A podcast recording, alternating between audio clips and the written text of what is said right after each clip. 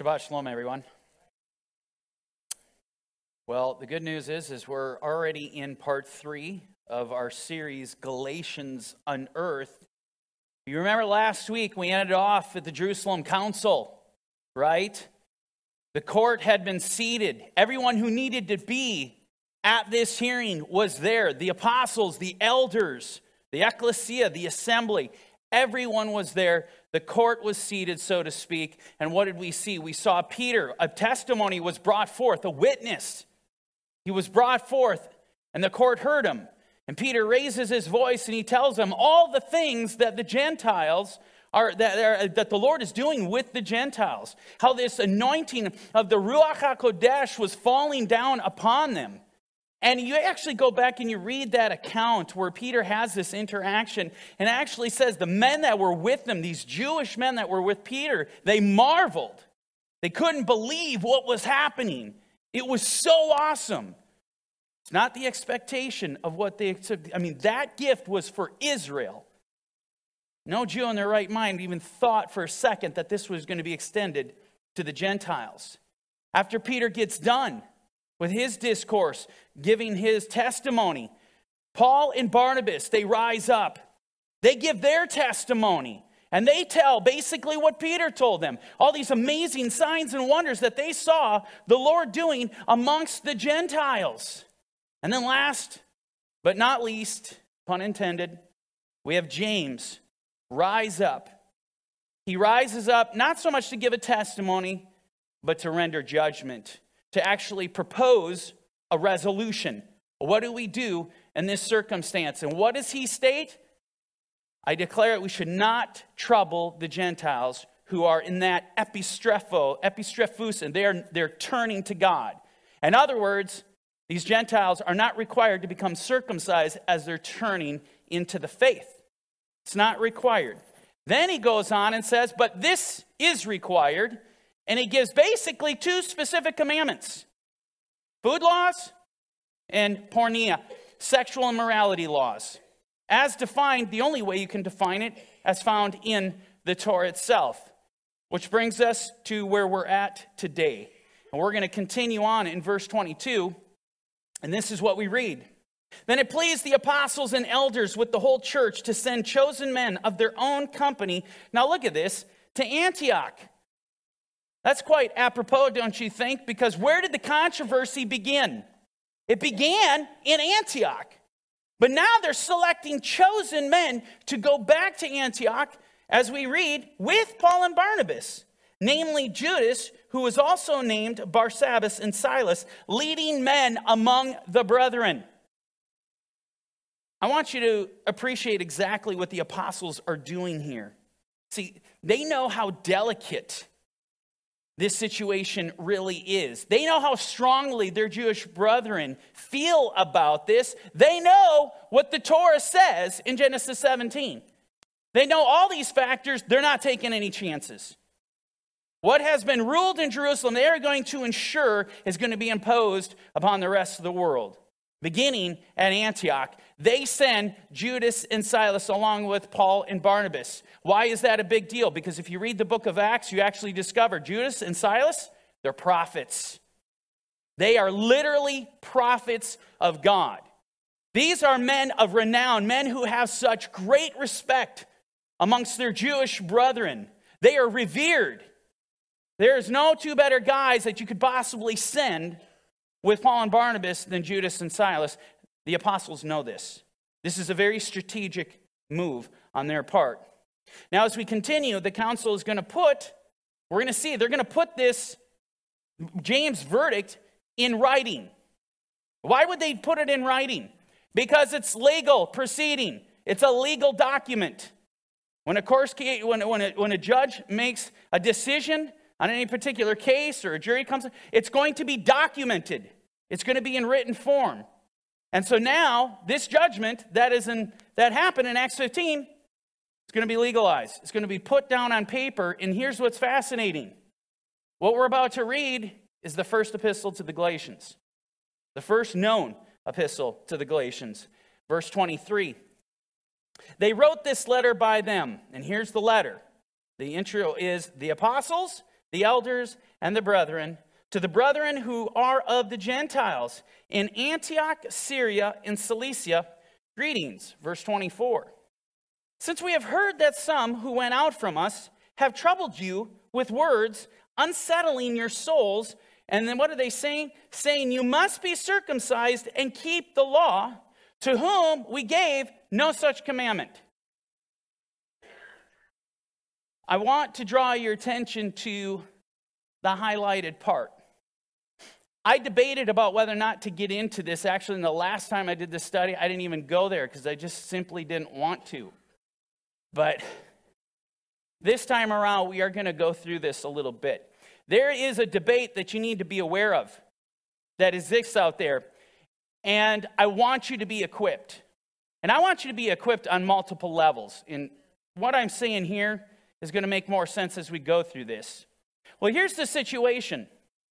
What I have highlighted, this whole you must be circumcised and keep the law, there's a debate that this was actually added to the text. It was interpolated in later manuscripts.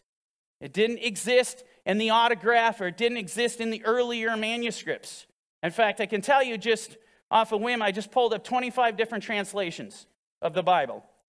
And I could have pulled up more, there's more than that, but I pulled up 25 different translations of the Bibles, uh, things like the ISV, the ESV, the Holman Christian Bible, the New English translation, so on and so forth, King James, New King James. 25 of them, only nine of them carry this actual statement within the text. Now, here's the interesting thing of those nine, three of them are all King James affiliated. So, really, you have only six others that actually carry this text out of the 25 translations I looked at. All right? Most of them read this way. Let me put up the New American Standard.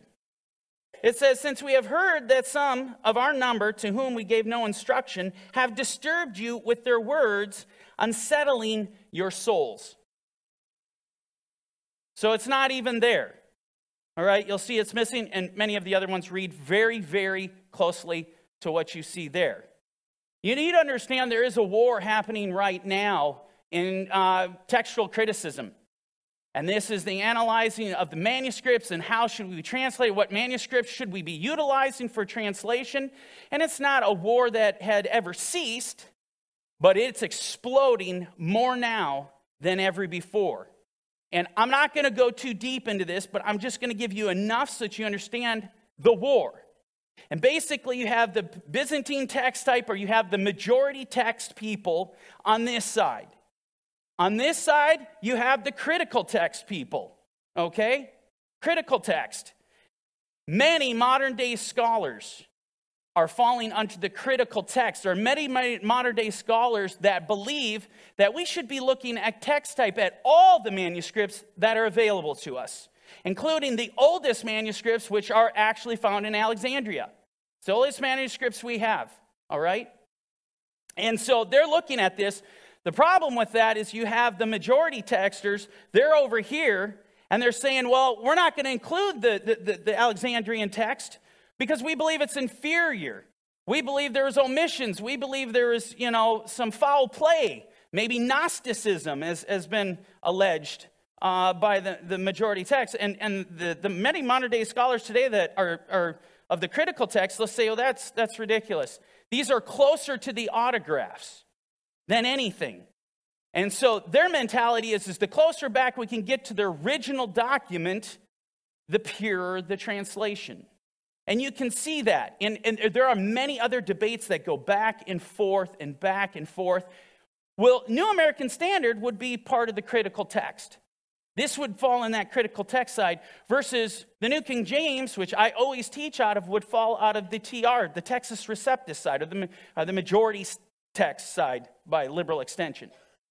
Okay, so you got to understand there why some of your translations read differently is because ultimately this war that is going on behind the scenes. All right? And so this this exists. However, having said that, and I'll even get deeper into this in a moment. Having said that, uh, all the different translations, as I go and I look at uh, the New American Standard and you put that up against the New King James, a perfect example of the two that are on the polar opposites of, of this war, Um, I'm going to tell you right now, all the additions and subtractions and whatever you want to find, none of them affect doctrine. None of them. So I want to be very clear on something because some people get so caught up and going, well, I, you know, I take into consideration the Alexandrian manuscripts and you're an idiot. You're not acknowledging the full reality of uh, what we have found. And the other side is saying, well, those were totally corrupt texts and they don't make up hardly any percentage of all the 5,000 manuscripts we have. They're just minute. Not just that, but geographically speaking, our textual tradition is everywhere whereas yours is isolated to Egypt alone. And so we could go back and forth. We could play this game. We could do this. At the end of the day, nothing affects theology, nothing is affecting doctrine. Now you might say, well, Daniel, this certainly looks like it does. Well, let's just look at this for a second. I'm, I'm just going to show you some commentary. And this is, this is right on the verse saying, You must be circumcised and keep the law. The oldest authorities omit the Greek of these words. What does it mean by the oldest authorities? Talking about manuscripts, not men. It's talking about the oldest authorities, manuscript authority. They omit these words, which looks somewhat like a marginal explanation that has crept in to the text. Oh, listen to this. Especially as to keep the law is an expansion. Did you just hear what they said? So the commentary is isolating this last part and to keep the law. Not so much ye be circumcised, but isolating to keep the law. It's clear that this has been an expansion, but look at what goes on to say, though, of course, a correct one. Of the statement made in Acts 15 about the teaching that was given, listen carefully. Their circumcision alone is mentioned as the point on which disturbance was created. I'm going to read it again. Their circumcision alone is mentioned as the point on which the disturbance was created. You understand anything about what we are covering and about the, what is being rendered here in this verdict, understand that statement. Because this person has correctly identified the problem. And I'm going to tell you, and this is going back to last week, I'm going to tell you this right now. If you do not accurately identify the problem that exists, you will never assess the conclusion that is given correctly. And a perfect example of this is Mark 7 and Matthew 15, which I mentioned. Many Christians believe when Yeshua says he declared all foods clean, that all of a sudden pork now uh, magically becomes clean food to eat. And that's what was being debated. Go back to the problem. Go back to what the problem and the charge was. It wasn't the charge. The Pharisees didn't come and say, hey, your apostles are eating pig. What they said is they're eating bread, bread with unwashed hands. That was the charge. You see how important it is to go back to the problem, to the charge. What is being alleged? That way I can correctly, when I get when a conclusion comes out, I will have a correct assessment. I will understand it. Such is the problem here. Such is the problem with the Jerusalem council. With some people that look at this council and say, well, the Gentiles, it's been declared to them, they don't need to do anything. They just keep these four things. This is how they look at it. They're looking at it that way because they're not understanding the charge. This commentary nailed it. The commentary nailed it. This is the charge. Let's go back to Acts 15, verse 1. And uh, this is what we read. And certain men came down from Judea and taught the brethren, unless you are circumcised according to the custom of Moses, you cannot be saved. That's the charge. We're not unclear on that. This is isolating one specific commandment within the Torah, and that is circumcision. Let me show you another commentary. Saying ye must be circumcised and keep the law, the ceremonial law, the Alexandrian copy and the Vulgate Latin and Ethiopic versions leave out this clause. So when you, you look at this, uh, this clause here, they're saying the Latin Vulgate leaves it out. Now that's that is something that you need to step back and think about because if you don't know what the Latin Vulgate is, it was the reigning Bible for over a thousand years. It was the Bible. The Vulgate was the Latin. I mean, there was no there was no King James Bible. All those years, for over a thousand years, the Latin Vulgate was the Bible. And according to this commentary, this statement is omitted. It's not found there. It's not found in the Ethiopic versions. And of course, the Alexandrian, if we know the earliest manuscripts, it doesn't possess those either. Isn't that interesting? Now you might be thinking, well, Daniel, where do you stand on this? Well, I got to be honest with you. Whether it's included or not is irrelevant. And if you take anything away from this, you need to listen to me carefully. This is what you need to understand because, again, if you're going to get in a conversation about Galatians, you're going to get in a conversation about Gentiles, whether or not Christians should keep the Torah, you're going to be coming to the Jerusalem Council, and you need to have your arms wrapped around it in every angle. You need to be prepared and equipped. And so, I got to be honest with you, it doesn't really matter if it's there or not. Why do I say that? Because here's what I don't do I don't take one little passage of Scripture and isolate it and refuse to allow the other text of Scripture to speak. The only way you're going to have a problem with this is if you do that, if you're an isolationist. And I got to be honest with you, the problem that I've had, when I've gotten in conversations with people and they're doctrinally super confused, uh, what I have found is this situation. They have become isolationists. They have isolated parts of Scripture and refuse to listen to the totality of the testimony. All right? Go back to Acts 15:1. We know the charge. I can't possibly understand this without this. The charge is specific. It's less, unless you are circumcised. Now, catch this though. According to the custom of Moses. In other words, these men that are going out, they're not going out expressing their own opinion. You know, I really think you should all mutilate yourselves, cut yourselves. I think this would be a great, a great idea.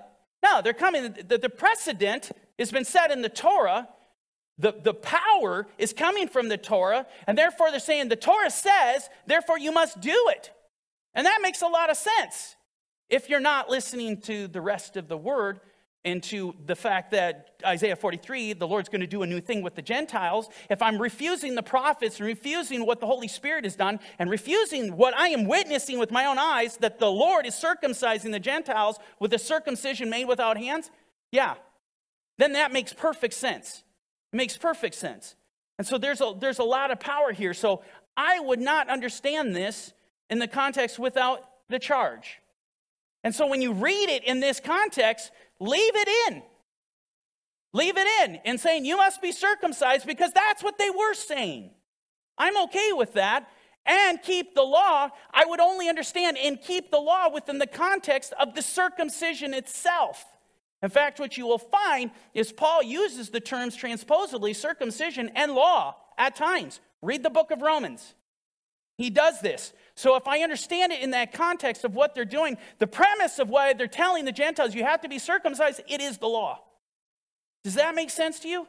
Let, let's take it a step further and understand and letting the broader context of the word speak so that we understand what is being communicated. What did I quote last week? I quoted this verse For not the hearers of the Torah are just in the sight of God, but the doers of the Torah will be justified.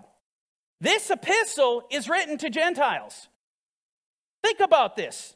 The epistle is written to Gentiles, and what is Paul stating? Only the doers of the Torah will be justified. Does it sound like he threw away the law? Does that sound like what was rendered in Acts 15? Absolutely not.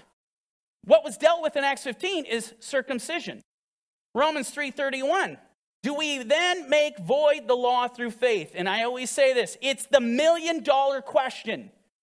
Every one of you should have this verse committed to memory.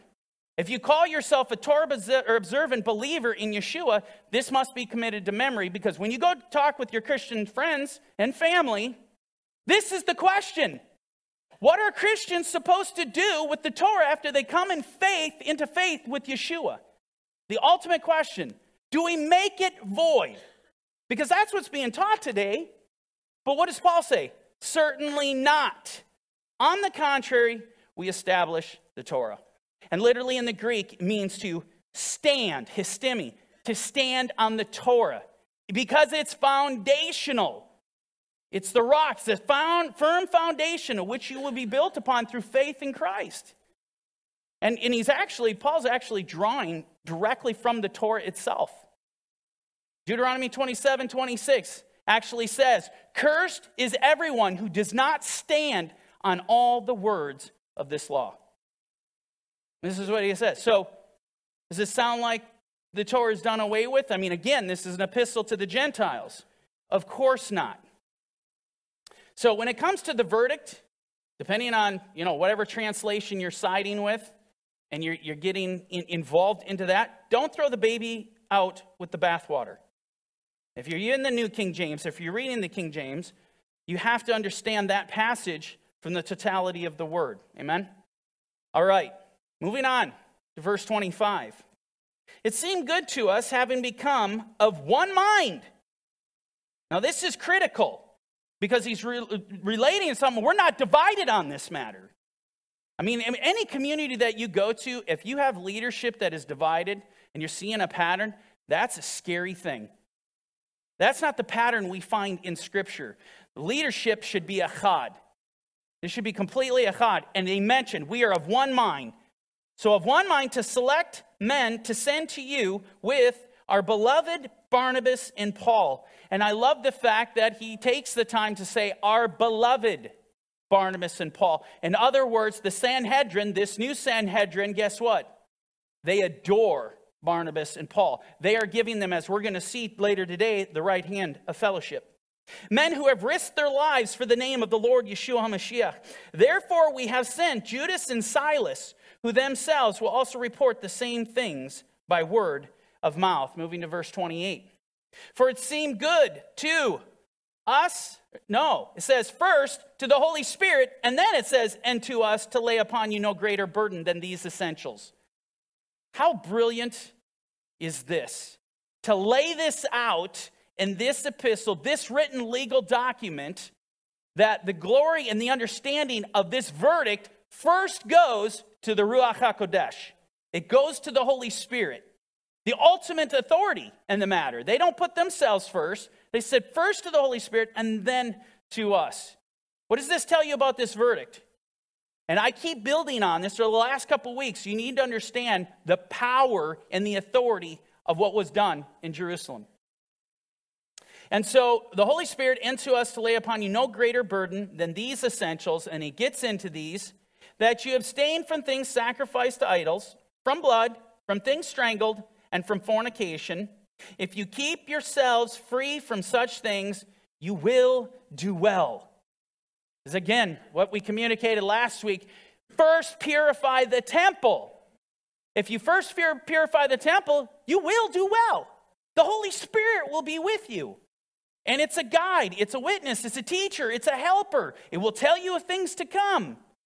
He teaches us. So, this is very, very important. So, looking at this, what we have here is the first epistle to Galatians. Very short and obviously to the point. One more thing before we break into Paul's epistle to the Galatians. For those of you who were really paying attention, you might be scratching your head in regard to this epistle actually being given to the Galatians or addressed to the Galatians, because if you go back, it says to the Gentiles in Antioch, Syria, and Cilicia. Well, how do you determine that this is for the Galatians? They weren't even mentioned. Well, hold on. As we continue in Acts, I'm going to show this.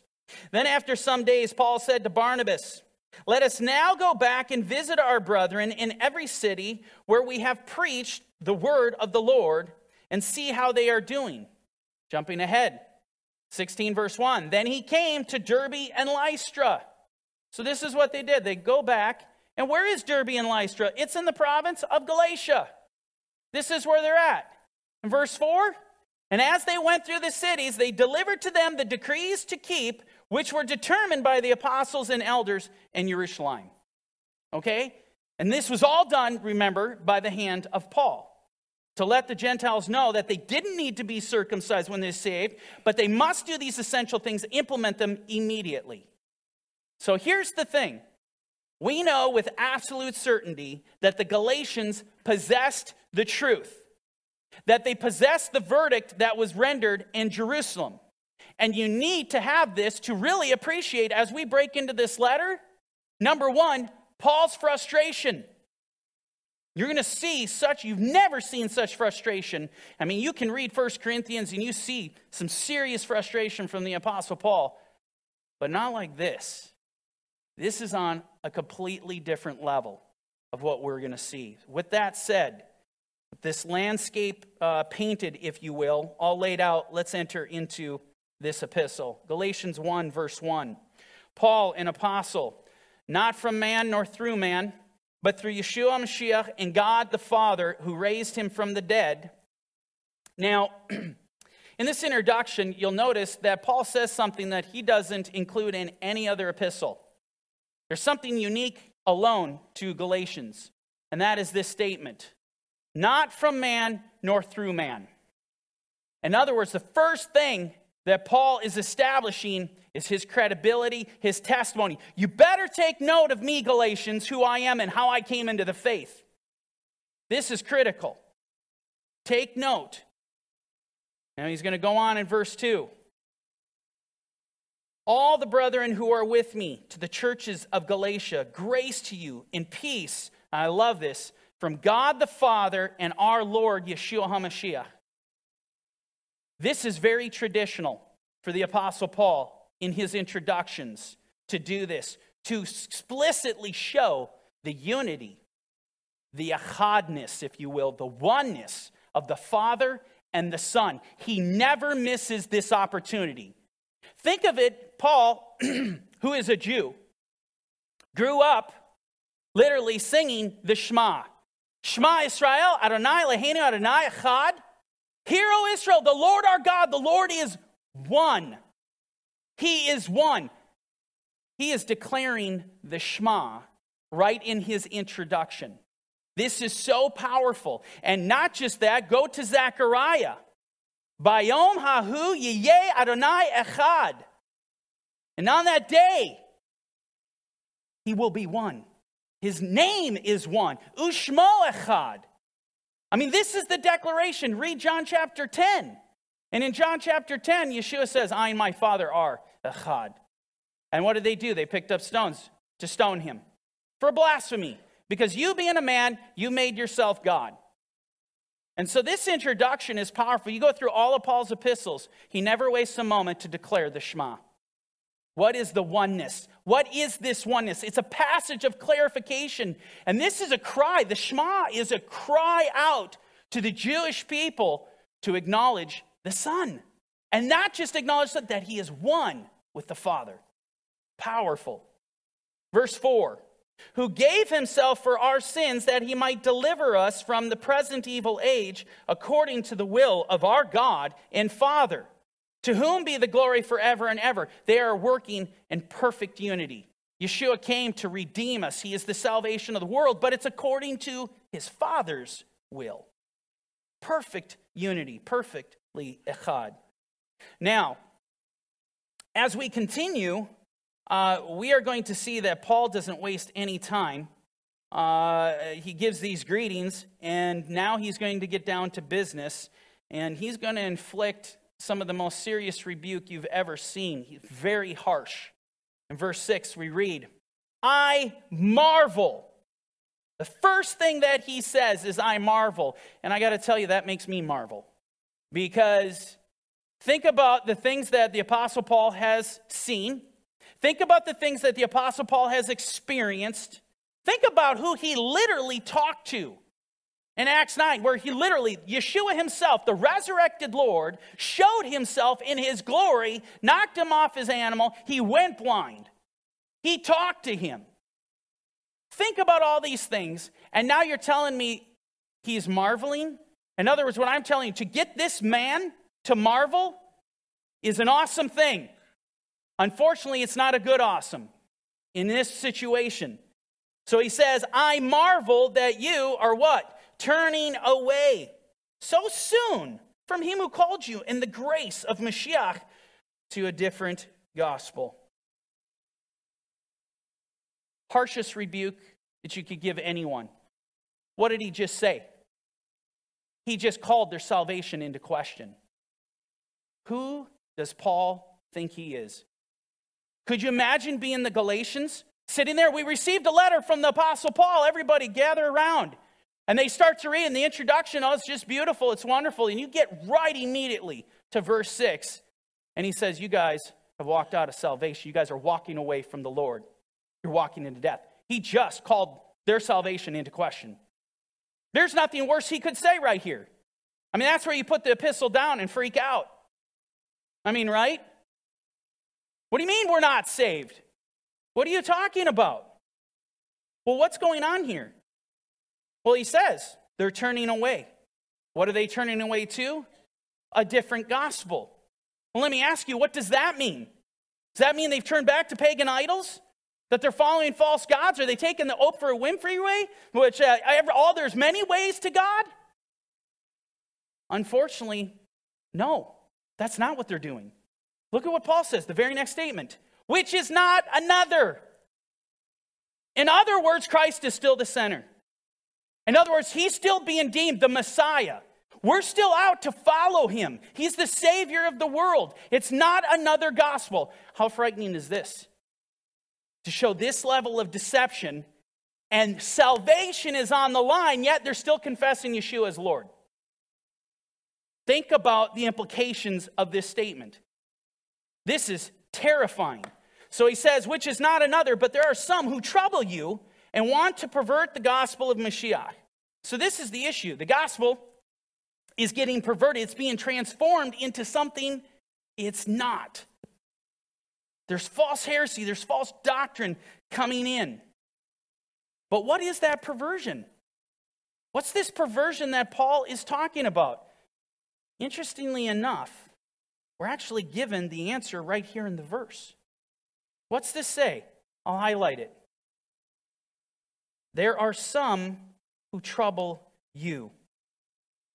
It's important to point out here that these words that Paul is speaking, and in this context, would have resonated with the Galatians. And why do I say that? I say that because they've heard this language before. They've actually heard this language before. Where have they heard this language? Well, Acts 15 24. This is the head of the document, the first epistle that went out to the Galatians. Since we have heard that some who went out from us have troubled you with words. Does this sound familiar? He's saying the exact same thing. These men who are perverting the gospel of Mashiach, they're troubling the Galatians. They're the very same men that were dealt with in Jerusalem. There were very same men that Paul and Barnabas had to go up against in uh, Antioch. Let me ask you the question what was the problem then? Circumcision. What does that tell you about what Paul is saying to the Galatians? It tells you that the Galatians are giving in. They're giving in to these men, they're giving in into a corrupt teaching, and they are now becoming circumcised for salvation. This is what's happening. You want to know what this epistle is all about? This is what it's about. It is all about circumcision and the fact that they're doing this. Now, having said this, I want to throw something at you, and you need to listen to me very, very carefully because this is something that so many people they don't acknowledge. Goes right over their head. And this is important because it has to do with what the Gent- how the Gentiles viewed the Torah in the first century. Let me ask you a question. Why were the Galatians so inclined to get circumcised? Why were they so inclined? Let's be honest, men. If you existed in the first century and there were Jews running around telling you uh, that you need to get circumcised as a grown adult, uh, you're not running to do that. You're not looking to that. That's not fun. You don't have circumcision parties. They don't exist in the first century. You won't find them. Okay? In other words, what I'm saying, there's absolutely no motivation in any man who is in his right mind to want to cut himself like that. None. Oh, unless what?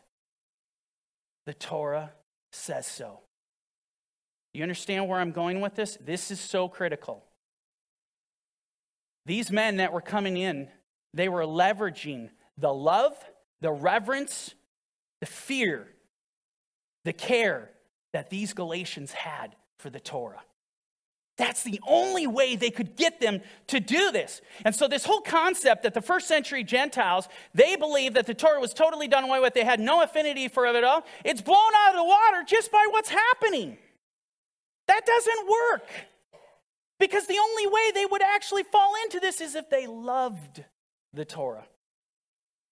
These men were very clever. The enemy is very clever. Have we ever heard of the enemy, the enemy taking the Torah and manipulating it? Yes, we have. You saw that wilderness experience with Yeshua and Hasatan. Hasatan went to war against Yeshua with the Torah. He used scripture against him. He used the prophets against him. And Yeshua responded with the Torah. He responded with the prophets. Isn't that an interesting scenario? Because that's exactly what happened at the council. You have perverted men coming out. They're misunderstanding what's going on. They're misunderstanding the Torah itself and what the prophets have said. And James' response is the Torah and the prophets. He responds with scripture to support his verdict. Absolutely amazing. I want to be clear on something. The reverence that the Galatians have for the Torah is not the problem, it's the interpretation. It's the interpretation. Moving on to verse 8. But even if we, or listen to this, an angel from heaven preach any other gospel to you than what we have preached to you, let him be accursed. Again, the, the language that Paul uses here, I mean, by the time you get to verse 8, if you're, if you're in Galatians, you've fallen down. Because now Paul's coming out so strong and saying, not even just us, even if we, we already preached the truth to you, but if we come back and we preach something else, we're to be cut off. We're to be literally a curse, anathema in the Greek, reserved for hellfire, reserved for judgment. But he doesn't even stop there. He actually says if an angel of God comes down from heaven and preaches to you something other than what you have received, you are to be killed, accursed. Those of you who know the Torah know how know how egregious this really is, and you understand exactly where Paul is coming from. And what do I mean by that? I want to take you back. Do you remember Deuteronomy 17?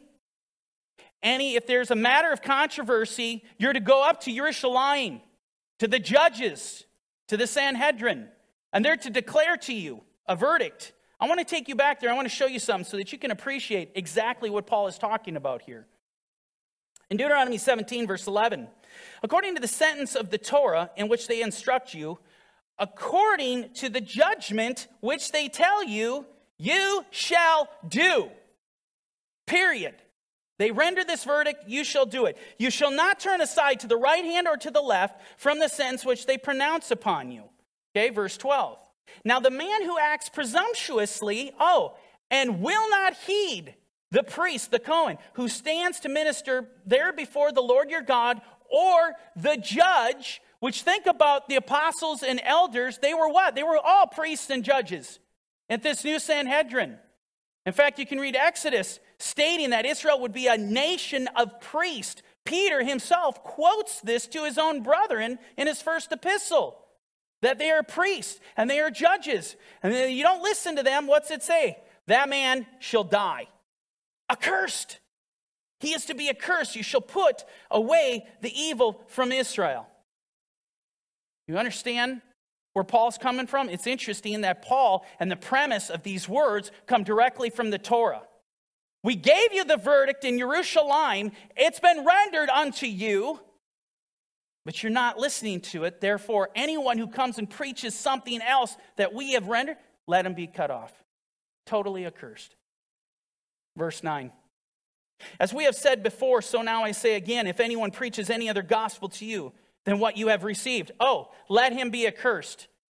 He repeats himself twice, something that you will find Yeshua doing in his teachings. This is something Paul does all the time.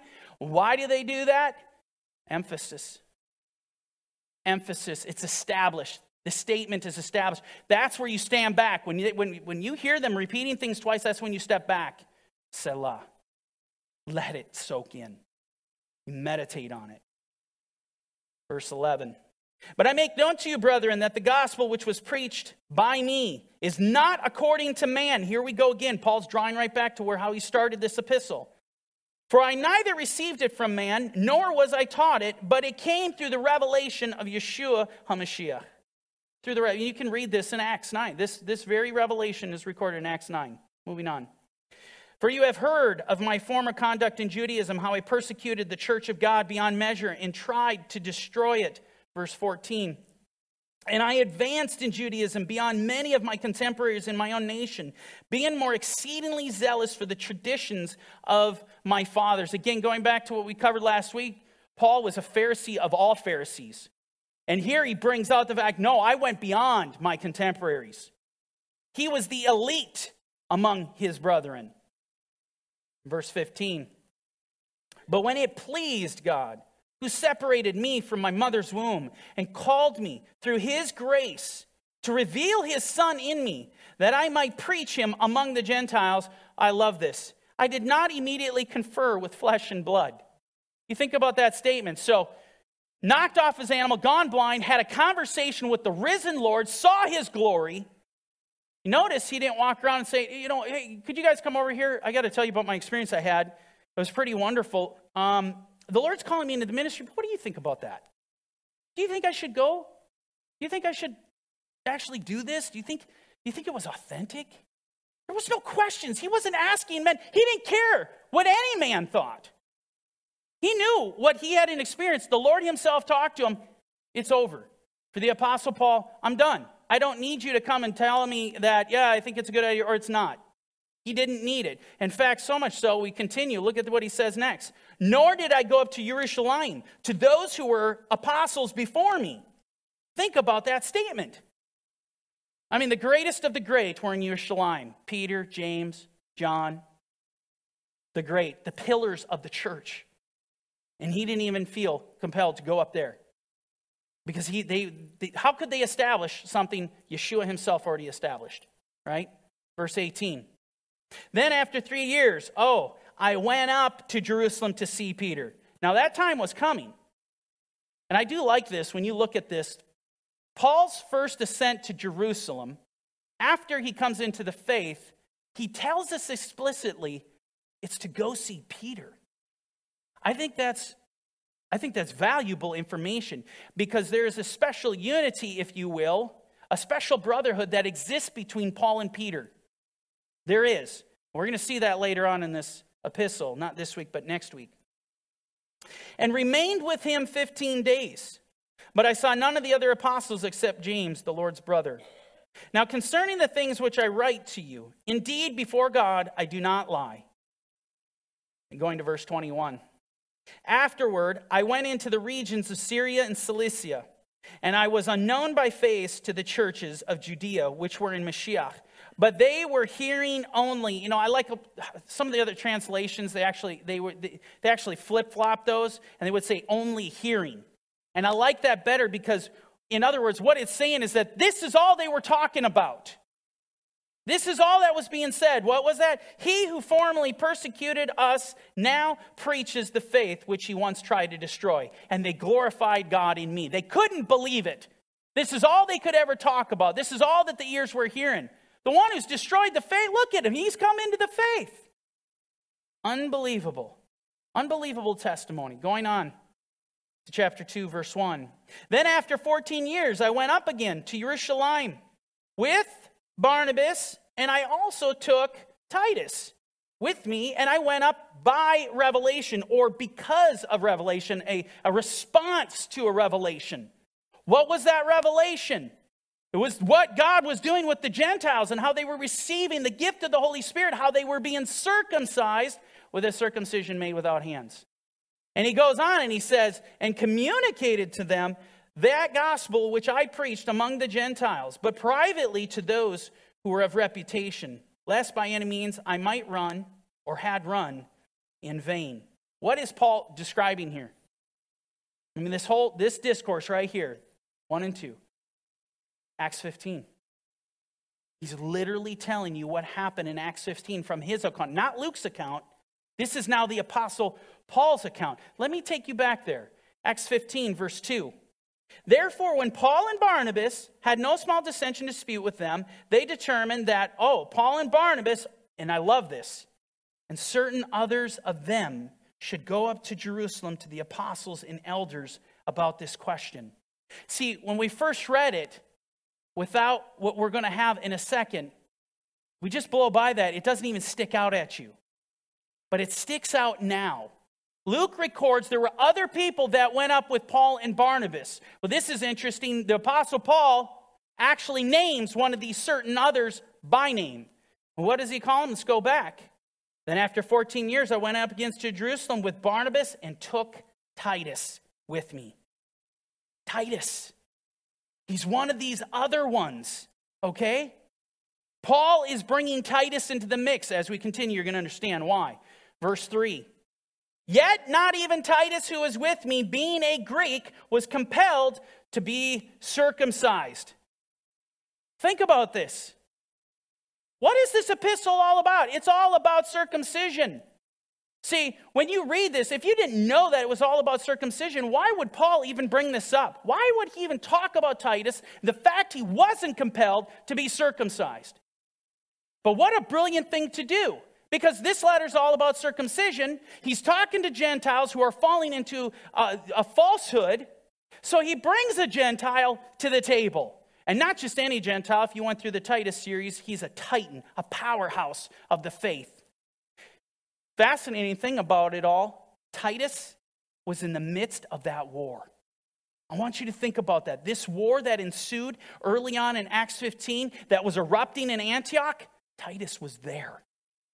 And Paul's making the point that not even Titus, who was in the midst of this battle, he saw us going toe to toe, not even he was compelled to be circumcised. This was the problem in Galatia. This is the problem. Identify the problem. Now, Paul is going to go on to describe these men who came down from Jerusalem to Antioch. Listen to how he describes them, because this is the Acts 15 account, but in Paul's words. And he says, And this occurred because false brethren. You want to know what Paul thought of these men that came down and were going toe to toe with him and Barnabas? He calls them false brethren, secretly brought in, who came in by stealth to spy out our liberty, which we have in Messiah Yeshua, that they might bring us into bondage. Oh, to whom we did not yield submission for an hour, that the truth of the gospel might continue with you. Not for a moment did they back down. Titus is in their midst. Not for a moment was he compelled to be circumcised. Paul is pulling out every possible stop he could to bring the Galatians to a right set of mind. He's doing everything in his power to do this. Now, continuing on. But from those who seem to be something, whatever they were, it makes no difference to me. God shows personal favoritism to no man. For those who seem to be something, added nothing to me. Verse 7. But on the contrary, when they saw that the gospel for the uncircumcised had been committed to me, as the gospel for the circumcised was to Peter, for he who effectively worked in Peter for the apostleship to the circumcised also worked effectively in me toward the Gentiles. And so, in other words, what Paul is saying is Peter was set out for his particular ministry, and that was to the Jewish people. Paul was set out for a particular purpose that was to the Gentiles. Now, I want to be clear on something, and scripturally, we can support both of this, this, this statement here. That didn't mean Peter didn't preach to the Gentiles, because he did. He's the first apostle to the Gentiles, and that didn't mean that Paul did not bring the gospel to the Jew first, because he did. Over and over again, we see this testimony in Scripture.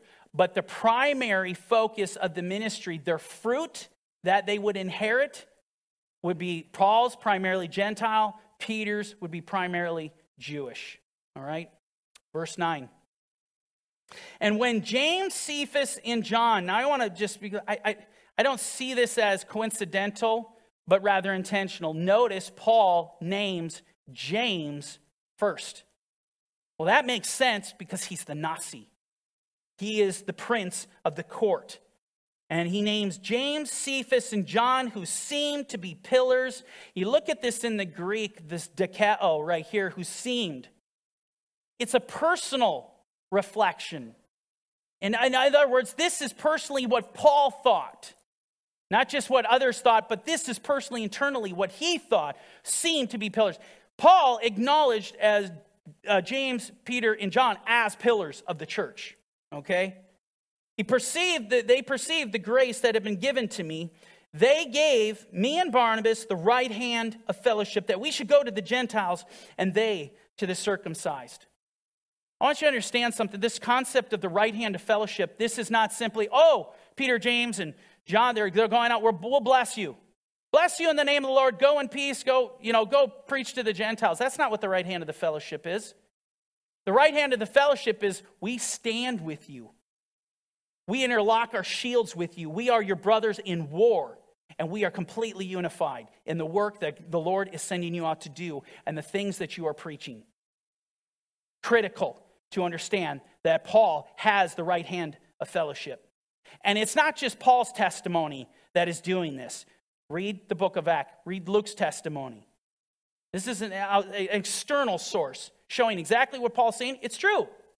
They have the right, they have the right hand of fellowship, him and Barnabas, him and Silas. Now, we're going to go one more verse and we'll close. They desired only that we should remember the poor, the very thing that I was also eager to do. Yeah, this was already in Paul's heart. In fact, I'll take it a step further. It wasn't just in Paul's heart, but all the Gentiles that were coming into the faith. Read Romans 15. Read those of Macedonia, those of Achaia. They took up a contribution for the poor that were in Jerusalem. And Paul commends them, and he goes beyond that. he says, This is a good thing because if you have reaped their spiritual gifts, you are now to minister to them in physical gifts minister them into their physical needs, those who are poor in Jerusalem. And nothing has changed. These are all legitimate things. Everything we're talking about, this is concrete to the faith even uh, to this day. Amen?